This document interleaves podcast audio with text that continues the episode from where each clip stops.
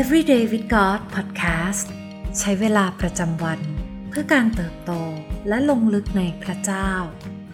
ประจำวันพระราชบดีที่ 21 กรกฎาคม 2022 ซีรีส์ถึงเวลาหว่านเมล็ด วันที่ 4 เมล็ดพันธุ์แห่งการทำลาย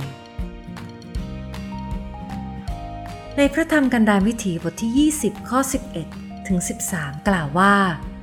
โมเสสก็ยกมือขึ้น ตีหินนั้นสองครั้งด้วยไม้เท้า และน้ำก็ไหลออกมาอย่างมากมาย ชุมนุมชนและสัตว์เลี้ยงของเขาก็ได้ดื่มกัน พระยาเวตรัสกับโมเสสและอาโรนว่า เพราะเจ้าทั้งสองไม่ได้เชื่อมั่นในเราที่จะถวายความศักดิ์สิทธิ์แก่เรา ต่อหน้าคนอิสราเอล เพราะฉะนั้น เจ้าทั้งสองจะไม่ได้นำคนในที่ประชุมนี้ เข้าไปในแผ่นดินที่เราได้ให้แก่พวกเขา น้ำนั้นคือ น้ำแห่งมาริบา เพราะว่าคนอิสราเอลได้โต้เถียงพระยาเว และพระองค์ทรงสำแดงความบริสุทธิ์ศักดิ์สิทธิ์ท่ามกลางพวกเขา เราอาจรู้สึกท้อใจ เมื่อเห็นผู้คนหรือผู้นำที่เรานับถือ ออกห่างจากพระคุณของพระเจ้า เราต่างเคยได้ยิน เรื่องของนักกีฬาที่ถูกปลด เหตุเพราะการเสพสารกระตุ้นเกินขนาด หรือ CEO ที่ต้องออกจากตำแหน่ง เนื่องจากความผิดทุจริต เป็นไปได้มากว่าการตัดสินใจของพวกเขา เป็นผลมาจากเมล็ดพันธุ์ที่พวกเขาหว่านลงในอุปนิสัย เช่น เมล็ดพันธุ์แห่งความหยิ่งยโส ความเห็นแก่ตัว ราคะ ความริษยา ความรักเงิน หรือความเกลียดชัง และมันน่าตกใจยิ่งกว่า เมื่อสิ่งเหล่านี้เกิดขึ้นภายในโบสถ์เรามักนึกถึงผู้นำในพระคัมภีร์ อย่างเช่นแซมสันที่มีความอ่อนแอต่อเดลิลา ที่ทำให้เขาสูญเสียกำลัง ถูกพระเจ้าทอดทิ้ง และถึงแก่ความตาย ในผู้วินิจฉัยบทที่ 13ถึง16 หรือโมเสส ที่กล้าหาญนำคนของพระเจ้าออกจากการเป็นทาส แต่เพียงเพราะการตัดสินใจผิดไม่เชื่อฟังพระเจ้าทำให้เขาไปไม่ถึงแผ่นดินแห่งพันธสัญญา ในกันดารวิถีบทที่ 20 ข้อ1ถึง13 ในท้ายที่สุดมเมล็ดพันธุ์แห่งความหายนะ ที่พวกเขาหว่านลงในชีวิต ได้ส่งผลกระทบอย่างร้ายแรง เรามักไม่ได้คำนึงถึงความสำคัญของการเลือกหว่านเมล็ดพืช ที่ให้ผลดีมากกว่าผลเสีย เรื่องราวของแซมสันและโมเสสแสดงให้เห็นว่าเมล็ดพันธุ์บางชนิด สามารถทำลายชีวิตเราได้อย่างไร แม้ว่าเมล็ดพืชที่เราหว่าน อาจดูไม่มีพิษไม่มีภัย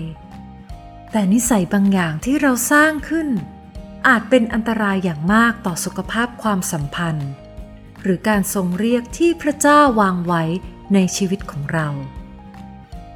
เช่นเดียวกับคนอื่นๆเมล็ดที่เราปลูกในผู้อื่น โดยไม่ได้ตั้งใจ อาจทำร้ายพวกเขาได้มากกว่าที่เราคิด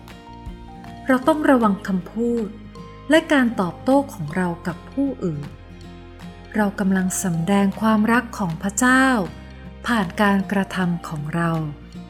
หรือเรากำลังแสดงความขมขื่นและความโกรธกันแน่ มันน่าเหลือเชื่อที่การกระทำและทัศนคติของเรา ส่งผลกระทบต่อคนรอบข้าง และมุมมองของพวกเขา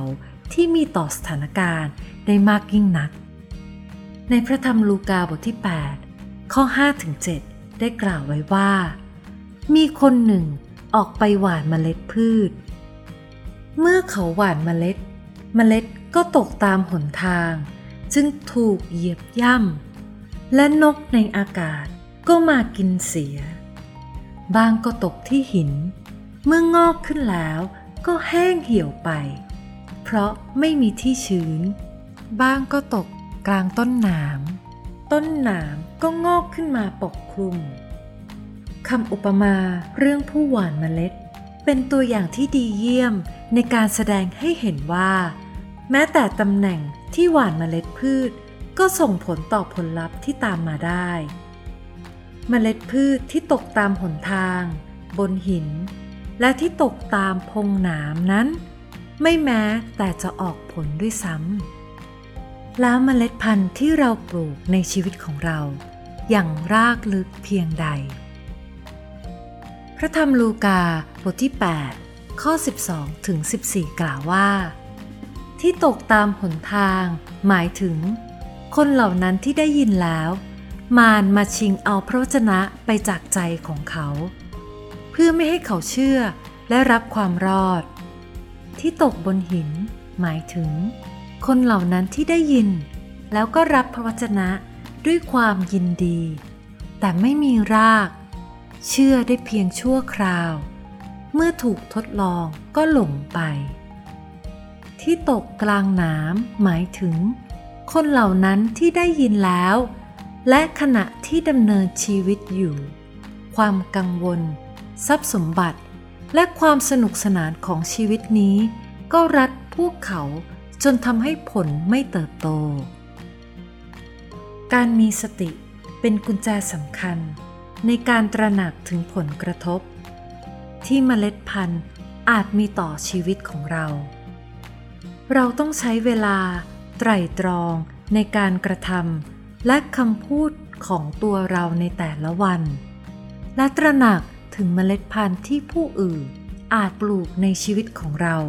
โดยที่เราไม่ต้องการ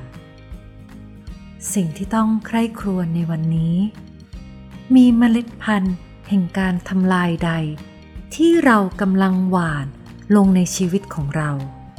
และชีวิตของผู้อื่น ทั้งโดยที่เราตั้งใจและไม่ตั้งใจบ้าง เราจะหยุดหว่านเมล็ดที่ไม่ดีเหล่านั้นได้อย่างไรบ้าง